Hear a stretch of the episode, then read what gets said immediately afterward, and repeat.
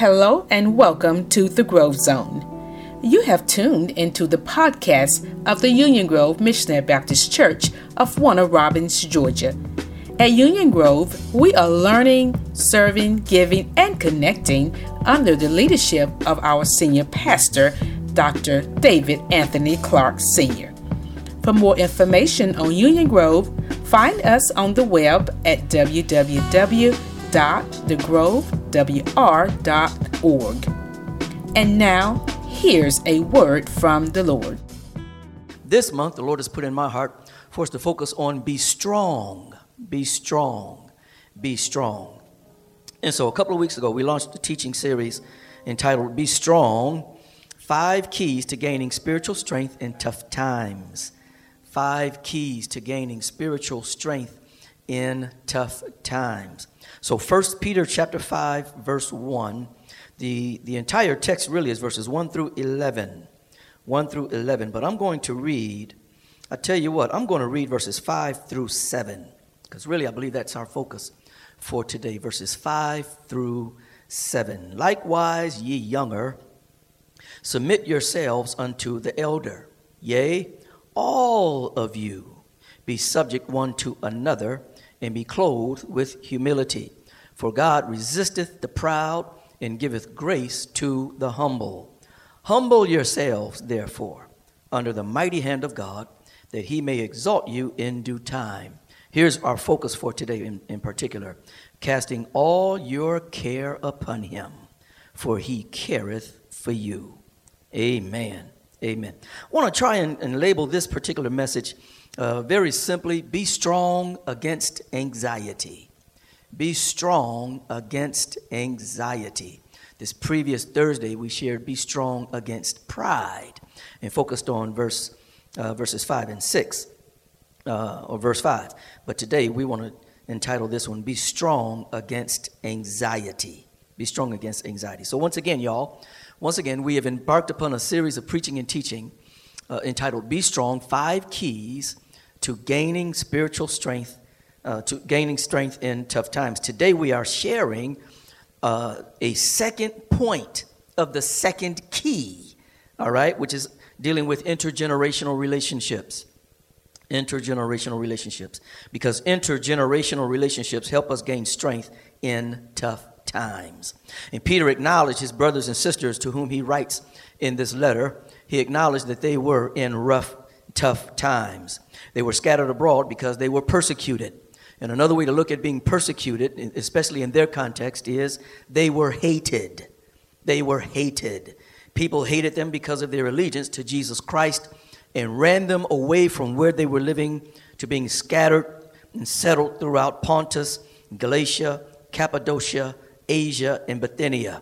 It was so dangerous for them to live for Christ, they had to flee and scatter as, uh, as grains of salt shaken from a salt shaker. Their lives mattered too, but they're hated.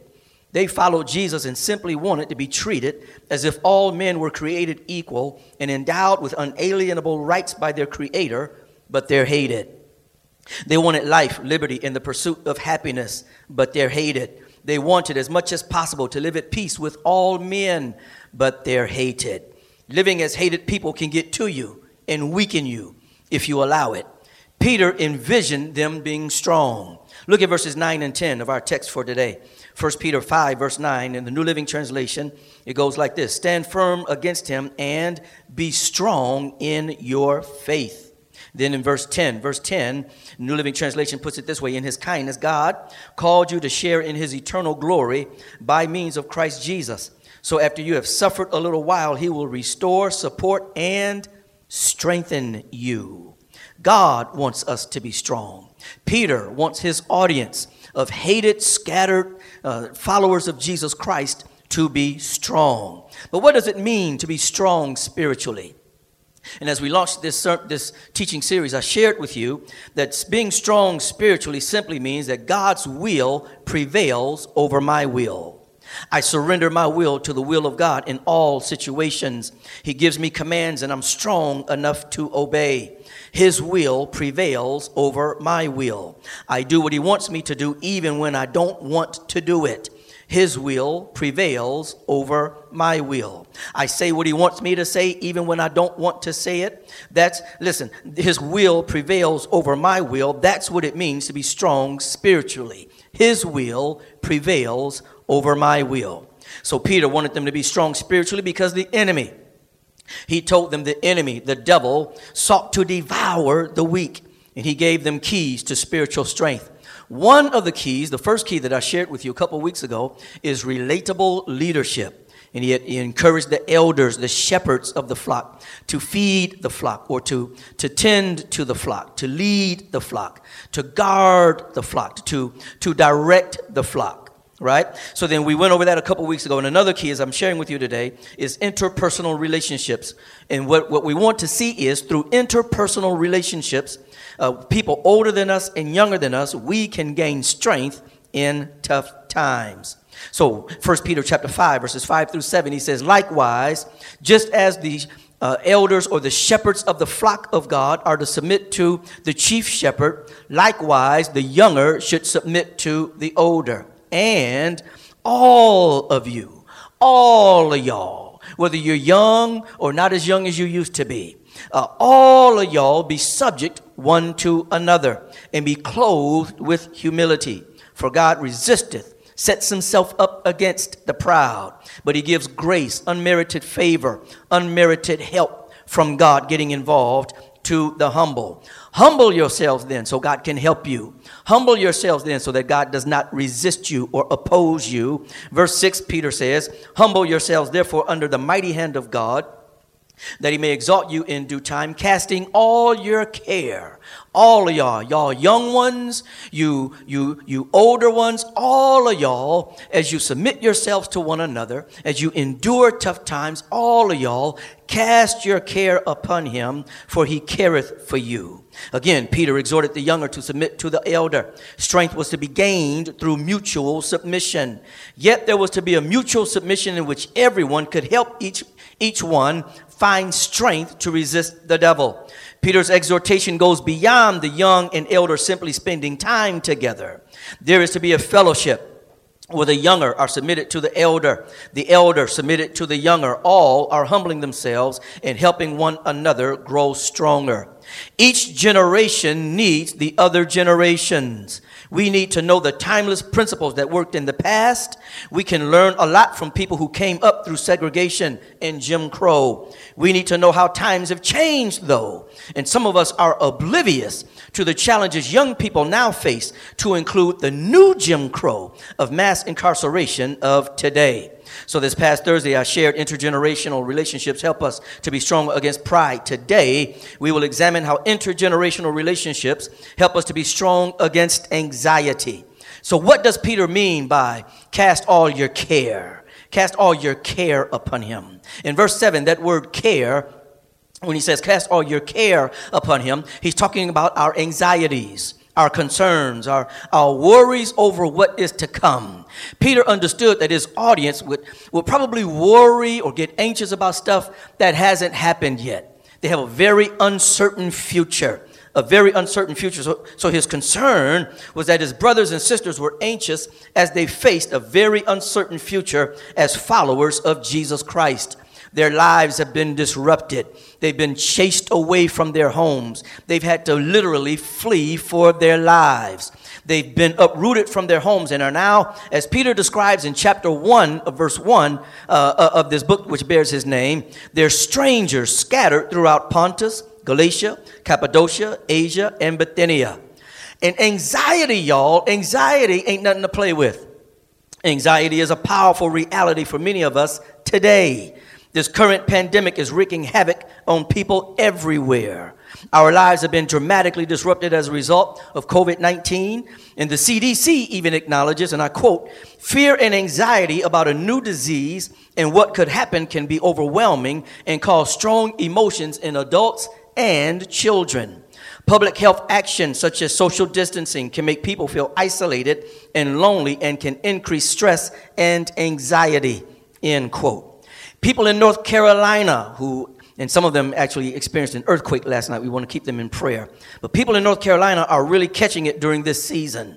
According to WECT News in Wilmington, North Carolina, the North Carolina Department of Health and Human Services reports that symptoms of depression and anxiety have tripled during the current pandemic.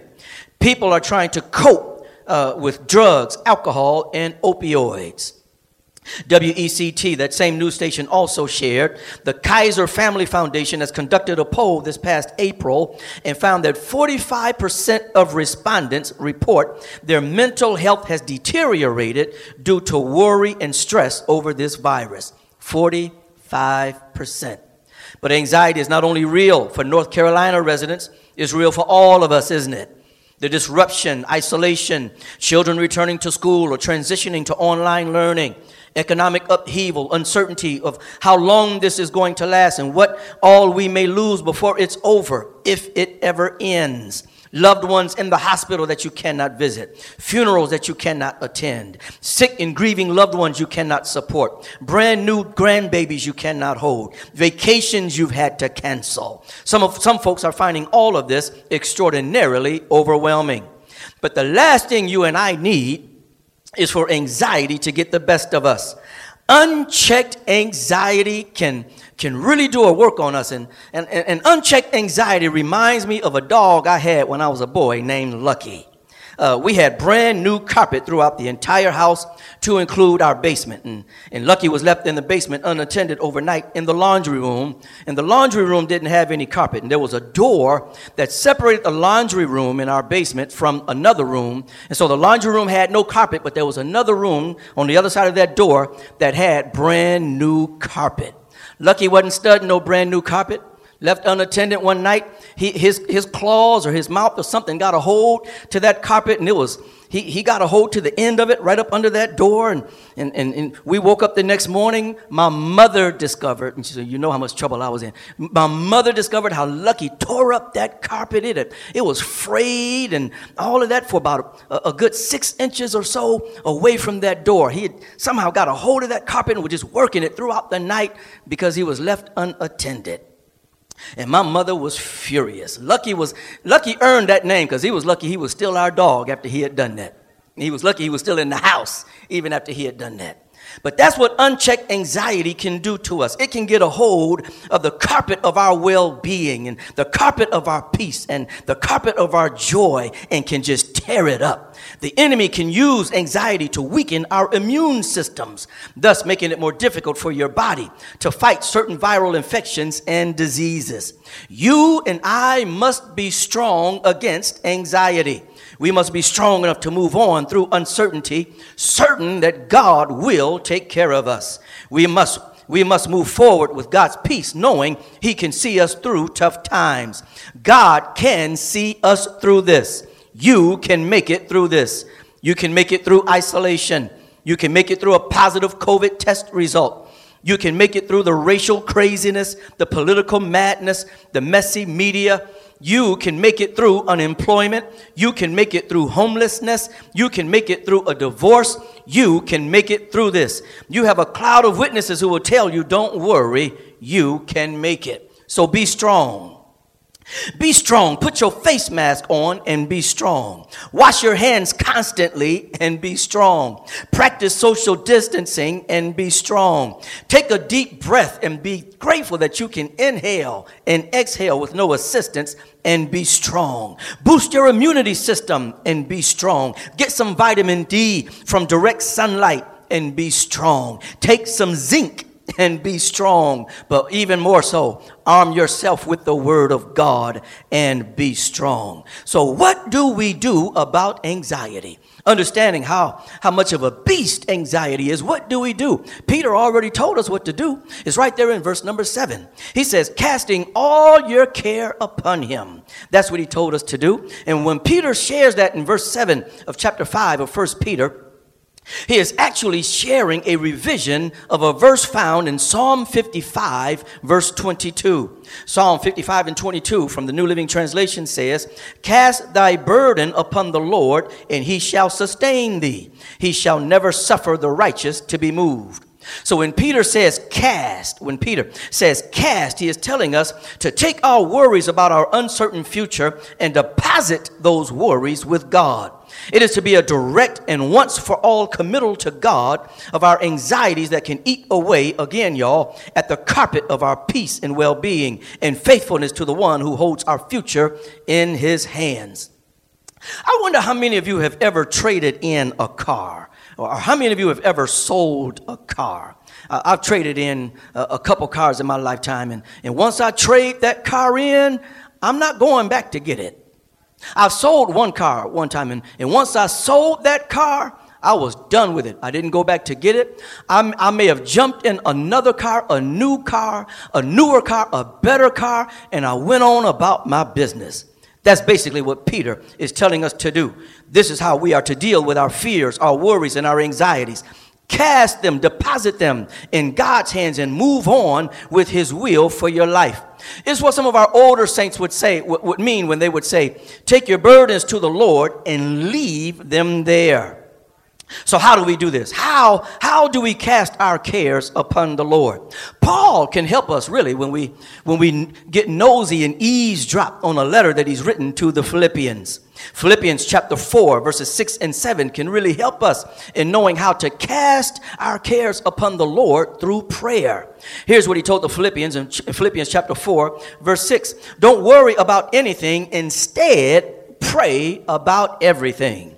Tell God what you need and thank Him for all He has done. Then you will experience God's peace, which exceeds everything, which exceeds anything we can understand. His peace will guard your hearts and minds as you live in Christ Jesus.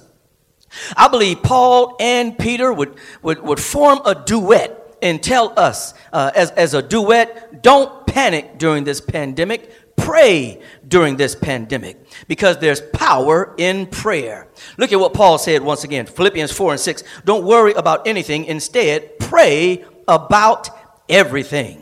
Pray about that job. Pray about your bills. Pray about your rent. Pray about your mortgage. Pray. Pray that God keeps you employed. Pray that God keeps you COVID free. Pray. Pray about it. Pray for your children as they return to school. Pray for your spouse who may work in the Board of, Board of Education or your friends or loved ones who work with the Board of Education. Pray. Don't, don't panic. Pray because there's power in prayer.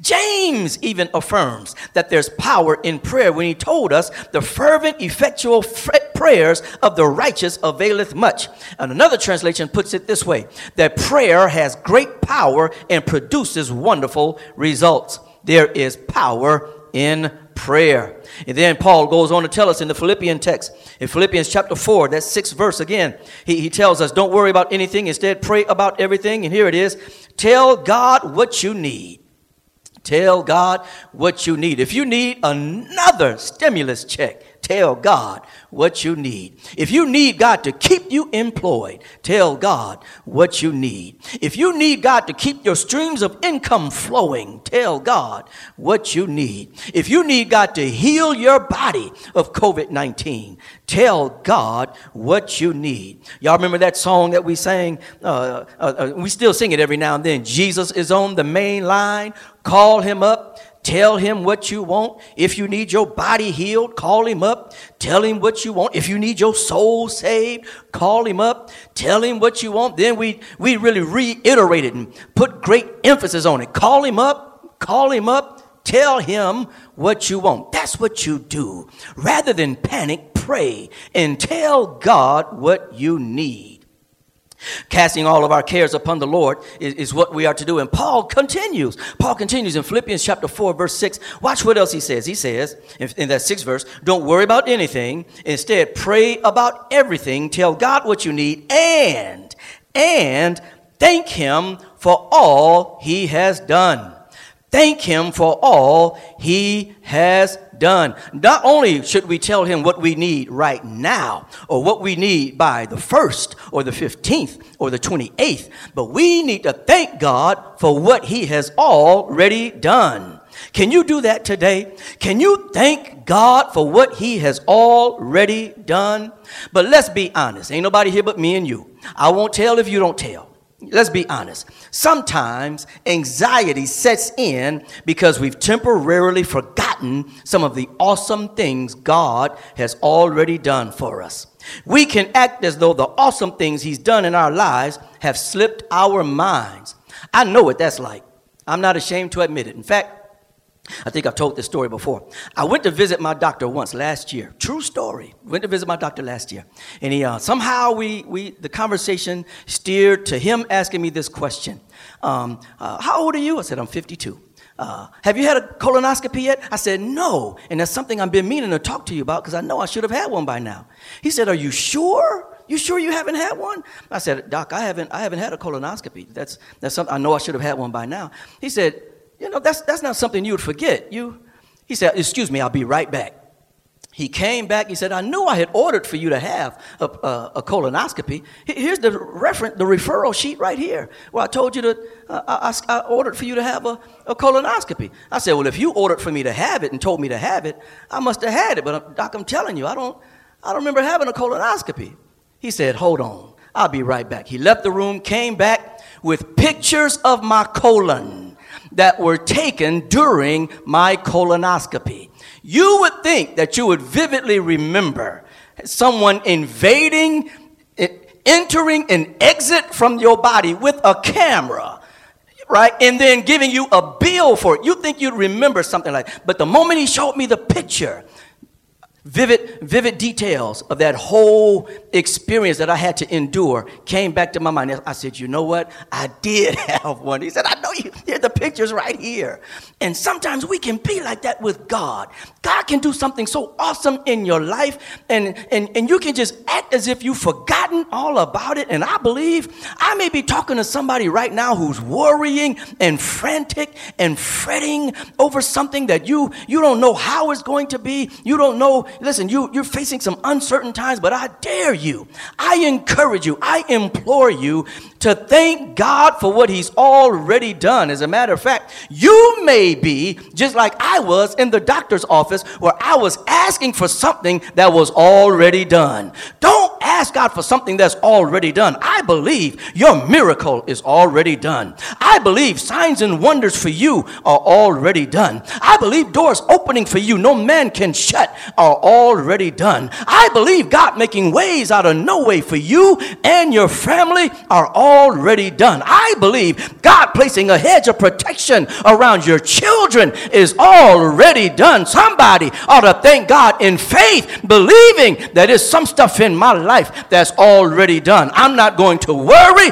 I'm not going to fret. I am going to praise God and thank Him for what He's already done, what I know is already done, and what I believe is already done by faith. Thank God for what he has already done. And then Paul tells us in that seventh verse of Philippians chapter 4, he says in, in verse 7, then you will experience God's peace. Not just any old peace, God's peace. Not peace that the world gives and the world can take away, but God's peace. It's a supernatural bestowal of God's peace. And Paul describes it as it, it exceeds anything we can understand. As we cast our cares upon the Lord, He replaces our panic with His peace. Paul said it will guard your hearts and your minds. We need to look toward our future as though our hearts and minds are guarded by God's peace rather than engulfed in a debilitating panic. But that's not all. That's not all. Look at that eighth verse. If you should happen to look at this Philippian text, look at that eighth verse because there's something very powerful that Paul tells us to do in Philippians 4 and 8. He says, Fix your thoughts. Verse 8. Now, dear brothers and sisters, one final thing. Fix your thoughts on what is true and honorable and right and pure and lovely and admirable. Think about things that are excellent and worthy of praise. Paul is telling us to control what we think about as if that is possible. Control what you think about. There's power in prayer, there's power in God's peace, and there is power in what you ponder. Paul told us again, y'all, fix your thoughts, fix them, control them, fix your thoughts on things that's true, honorable, right, pure, lovely, and admirable, things that are excellent and worthy of praise. Do you want to know what are some true, honorable, right, pure, lovely, and admirable things to ponder? Do you know what you can ponder that is excellent and worthy of praise? Think about what the Lord has done for other believers in your church family. Think about the testimonies and stories of victory in the lives of the elder and the younger people in your church family. This is why intergenerational relationships are so important. They allow us to share and collect one another's stories. We are so horrible at storing and spreading gossip and rumors about one another. And doing so is ungodly and a waste of time and energy. We're better off, y'all, we're better off spending time with the elders and the younger person so we can share and store testimonies of when the Lord made a way out of no way and when the Lord opened doors no man could shut. We, we need to invest in intergenerational relationships, people who are older than us, younger than us, uh, and share and store what the Lord has done in our lives. You can find strength in knowing what the Lord has done in the lives of your older and younger brothers and sisters in Christ. I um I, I keep my change. I, I save my change. When I get change from different places, I, I save my change. So I keep my pennies in one place and all my silver coinage uh, in another place, in a top secret location. I don't even think First Lady knows where, where I keep it. Uh, but here, here, are my pennies, my, my pennies, and it's a bunch of them, whole bunch of, whole bunch of pennies, whole bunch of, just a bunch of them. I don't know how much money is, is in this, but it's heavy is that many pennies, whole lot of pennies. And I, I didn't get them overnight. I didn't get them overnight. I've collected these pennies. I collected these pennies over time. It's a whole bunch of them from all kinds of places. Some of them I found on the ground. Yeah, I'm that guy. I'm that guy who not only forgets he's had a colonoscopy, but if I see a penny laying on the ground, I don't care if it's heads up or tails up. I'm picking that penny up right? I'm, i keep them, and so, so, I save my pennies right here in this bag. And um, I filled this little bag up once before. I filled it up once before and took it to the credit union and put it in that machine. Man, years ago, remember when we had to roll these things up? But I, I took it to the machine and just dumped all my coins in there, and it told me how much money I had, or it told me how much money it wanted me to think I had, and gave me a little voucher so I could go do some stuff with it. But uh, I filled this up once before to the point where I've had to empty it out, and now I'm, I'm filling it up again with, with all these all these pennies. Because for some people pennies have no value but to me when, especially when i've collected a whole bunch of them over time these pennies have an awful lot of value. And some of us need to collect stories just like i've collected these pennies. You just collect them over time. Some of them you just stumble upon stories of what god has done in other people's lives. Some of them you deliberately go and get them. You sit down with people to, to hear their story of how god what, what God has done for them. Invest time in relationships with people who are older than you, whether they're baby boomers or people younger than you who may be in Generation Z. Spend time with these people because, listen, I've collected so many stories of people over my life, even, even these past uh, almost 18 years here at Union Grove. I've collected so many stories. They have enriched my life, they have strengthened me in my faith. I have stories of people who have defeated cancer. I have stories of people who moved forward after burying their spouses or parents or children. I have stories of people who testify when the doctor said no, God said yes. I have stories of people who did not lose their home but and, and continued to eat when they were out of work. I have my own stories of how the Lord made it possible for me to get to and from work when my car broke down when we were in Columbia, South Carolina. Listen, I got I got too many stories to panic. I, I got too many stories to, to, to let anxiety work on the fabric of my heart and my mind. Collecting such stories through intergenerational relationships helps build mutual respect amongst the generations. It builds bridges of understanding. It helps trust to flow like life giving blood through the arteries of intergenerational church families. Collecting one another's stories can also establish commonality as we see people across generations who may have gone through storms similar to our own. Hearing someone else share what they went through when they had to move in the middle of the school year, or when their parents got divorced, or when they were bullied, or was on academic probation can strengthen someone else drained as they go through the exact same thing. And some of us who have a couple of sunrises and sunsets behind us, we would we will be blown away by what some of our young people are going through and they're only 8 11, 16, 21. But it would help us to know how to pray for one another and empathize with one another so that we can strengthen one another to resist the enemy who is seeking to devour us. So, but, but we, we, we got to share these stories, and we will never know the stories if we don't share them. We will never know one another's stories if we don't share them. We will never know about the struggles and the successes and the failures if you keep them to yourself. I can never ponder your story if I never hear it. All of us must understand that some of our victories come from our village. Not only can a village raise a child, a child can strengthen their own village. And Paul, Peter, back to the Peter text, Peter tells us what, uh, why we should cast all of our cares upon the Lord. He told us what to do about anxiety. Cast all your cares upon the Lord.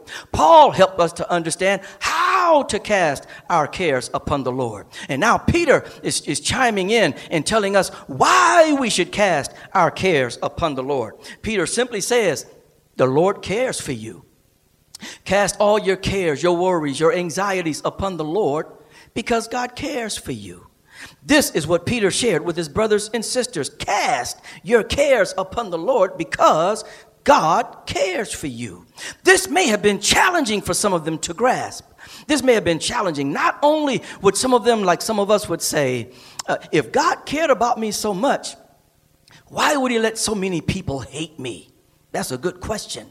But some of these others, the, the Gentiles in, in Peter's audience, because they were saved Jews as well as Gentiles, some of those Gentiles may have had a hard time, just like you may have a hard time believing God cares for me, that God cares for you. His Gentile brothers and sisters may have found it hard because they had, they very likely had roots in worshiping idols who were not perceived as caring deities directly involved in the personal affairs of the worshipers. The Gentiles who now followed Jesus probably found it hard to believe that God the Father of our Lord and Savior Jesus Christ was real and loving and caring and compassionate and merciful and kind and a present help in the time of trouble. They probably found it challenging to believe they followed a God who cared about them and their plight. But Jesus told all of us that the Father cares about us. That's why the text was read earlier. Matthew chapter 6, verses 25 to 33. In Matthew chapter 6, verses 25 to 33, could you pick up on how many times Jesus made it clear that the Father values us? The Father cares for us. Jesus said in Matthew 6, 25, that is why I tell you not to worry about everyday life whether you have enough food and drink or enough clothes to wear. Isn't life more than food and your body more than clothing? Look at the birds. They don't plant or harvest or store food in barns, for your heavenly Father feeds them. And aren't you far more valuable to Him than they are? In other words, God cares for you. Then look at verse 28. And why worry about your clothing? Look at the lilies of the field and how they grow. They don't work or make their clothing. Yet Solomon in all his glory was not dressed as beautifully as they are. And if God cares so wonderfully for wildflowers that are here today and thrown into the fire tomorrow, he will certainly care for you because God cares for you. Then look at this, look at this, look at this. He says in verse 31 So don't worry about these things, saying, What will we eat? What will we drink? What will we wear? These things dominate the thoughts of unbelievers. But your heavenly Father, who cares for you, already knows all your needs. Jesus taught us that God cares too much about us for us to be consumed with worry and anxiety. Anxiety is not to abide in the heart and mind of those of us who follow Christ. Jesus taught us anxiety does not benefit us at all. It can it, it cannot add to our lives, and I'm a living witness that it can't make you no taller. It can't do it. You can't do it. It subtracts. In fact, anxiety subtracts from our lives rather than adds to it. Anxiety makes believers resemble the world rather than the people of God's kingdom. It reflects little faith rather than a faith that pleases God. God cares about you too much for you to be filled with anxiety. God cares for you. That's why Psalm 40 and 17 says, As for me, since I am poor and needy, let the Lord keep me in his thoughts. You are my helper and savior. Oh my God, do not delay. That's why Isaiah 49 and 13 says, Sing for joy, O heavens, rejoice, O earth, burst into song, O mountains, for the Lord has comforted his people and will have compassion on them in their suffering. Yet Jerusalem says, The Lord has deserted us, the Lord has forgotten us. Never. Can a mother forget her nursing child? Can she feel no love for the child she has born? But even if that were possible, I would not forgive, forget you. See, I have written your name on the palms of my hands. That's what God is saying to his people. Matthew 10 29 says, What is the price? It's Jesus. What is the price of two sparrows? One copper coin? But not one single sparrow can fall to the ground without your father knowing it. And the very hairs on your head are all numbered. So don't be afraid. You are more valuable to God than a whole flock of sparrows. And I need someone who has seen numerous risings and settings of the sun to pray the word that's found in Psalm 71 18. Now that I am old and gray, do not abandon me, O God. Let me proclaim your power to this new generation, your mighty miracles to all who come after me. Cast all your cares upon the Lord because he cares about you.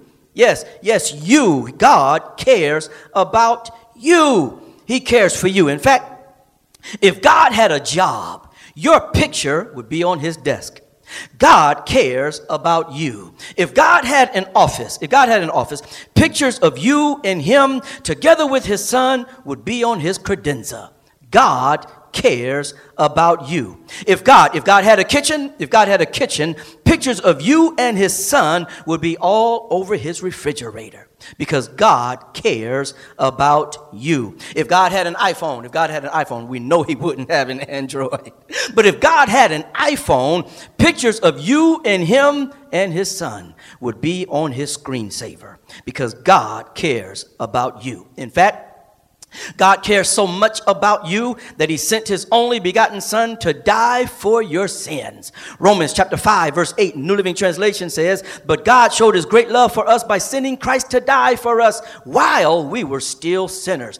God cares for you. And He's already shown you. You may be looking for God to show you that He cares. Maybe you question if God cares about you because of all the stuff that He's allowing to happen in your life. But I would encourage you to understand God showed you how much He cares about you way back on Calvary when Christ had the crown of thorns on His head. God was saying, I care about you. When Christ had nails in His hands, God was, God the Father was saying, I care about you. When Christ had a nail in his feet, God was saying, I care about you. When Christ was beaten beyond all recognition, God the Father was saying, I care about you. When Christ was bleeding from, from everywhere in his body, God was saying, I care about you. And one day, one day, and even now as Christ is interceding, sitting at the right hand of the Father, interceding for the saints, Jesus is praying for you right now. He's praying that you'd have peace, praying that you'd make it, pray that he's praying that you'd be faithful. He's praying that you would turn to God, turn from your wicked ways, repent of your sins, and trust God. Jesus, right now at this very moment, is showing how much He cares for you by praying for you. And one day, He's going to show the whole world how much He cares about all of us because one day He's coming back. He's coming back. And when he comes back, we shall be with him where he is forever and ever. Don't listen. Don't question if God cares about you. God cares about you. And in fact, when Christ comes back, there's a glory waiting for us.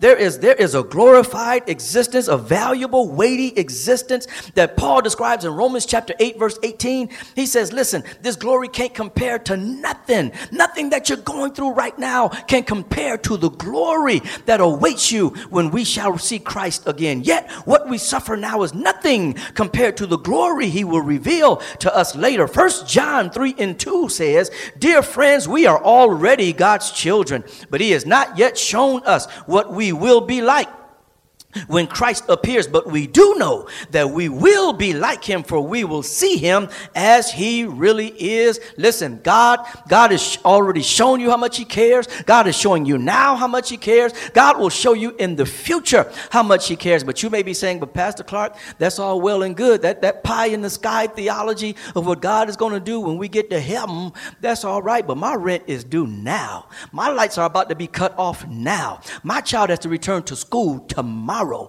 I still got to go to work tonight or tomorrow. All of that is good. My rent is due on the first. They're killing our black men today. But listen, I, I, I got you. I got you because I had this conversation. I, I knew some of y'all would be thinking like that. That's why I had this conversation with this old cat, this, this real old dude. Some of y'all, some of y'all may know him. He, he, he told me about all the injustices he endured. He, he knew firsthand about police brutality, hunger, and being hated. He knew what it was like to have plenty of money. He knew what it was like to be dead broke. But he told me how God kept coming through for him time and time again. And he told me to tell y'all, and this same God who takes care of me will supply all all your needs according to his riches in glory by Christ Jesus, because God has given us to them in Christ Jesus. This is how intergenerational relationships help us. The same God who took care of our parents, our grandparents, our great grandparents, that same God is able to take care of you. The same God who took care of Moses and them can take care of you. The same God who took care of Joshua and them can take care of you. The same God who took care of David and them, uh, Daniel and them, Shadrach, Meshach, and that bad Negro, that same God can take care of you. The same God who took care of Peter, Paul, James, John, that same God is able to take care of you. He takes care of us. And I just need to ask somebody, won't he do it? Won't he do it? Won't he? I need some witnesses to chime in and, and just put something in the comment section and just bear witness. He will do it. He will do it. But just type in the comment section, I'm a living witness. God will take care of you. Don't worry about your, your life. Don't worry about anything. God will take care of you. Can anybody who's not as young as they used to be bear witness that you may have been young at one time, but now that you're a little older, you've never seen God forsake the righteous? Come on, tell, tell somebody. I, I, I need some older women who raised their children as single mothers and, and share their story and talk and, and tell somebody God will take care of you. I need some people who are retired now, but when they were working in lost jobs, got laid off. I need you to tell those of us who are still working, God will take care of you. I need some cancer survivors to testify God is still able to heal and deliver from sickness and disease. I need someone whose AIDS is now undetectable to, to testify God will take care of you. And if God has been good to you, don't you keep it to yourself. Don't you keep it to yourself. Tell your story. Tell someone older than you. Tell someone younger than you. And when you're told to cast all your cares upon the Lord, do it. When you're told to pray instead of panic, do it. When they tell you to tell the Lord what you want, do it. When they tell you there's power in your prayer, then pray. When they tell you to ponder what he's done for others, then ponder that. And if your shepherd, who is older than some, younger than others, tells you to share your story, then I need you to do it because God will take care of you. Be not dismayed. Whatever betide, God will take care of you. And if he's been doing it, I need you to bear witness and just let somebody know God will take care of you. Amen. Amen. Be strong against anxiety. I would venture to believe God's been too good to you for you to let anxiety to, get the best of you. God will take care of you. This has been Dr. David Anthony Clark of the Union Grove Missionary Baptist Church of Warner Robins, Georgia. We thank you for listening. If you're ever in the Middle Georgia area, please worship with us. On the behalf of Dr. Clark and the Union Grove family, thank you for listening.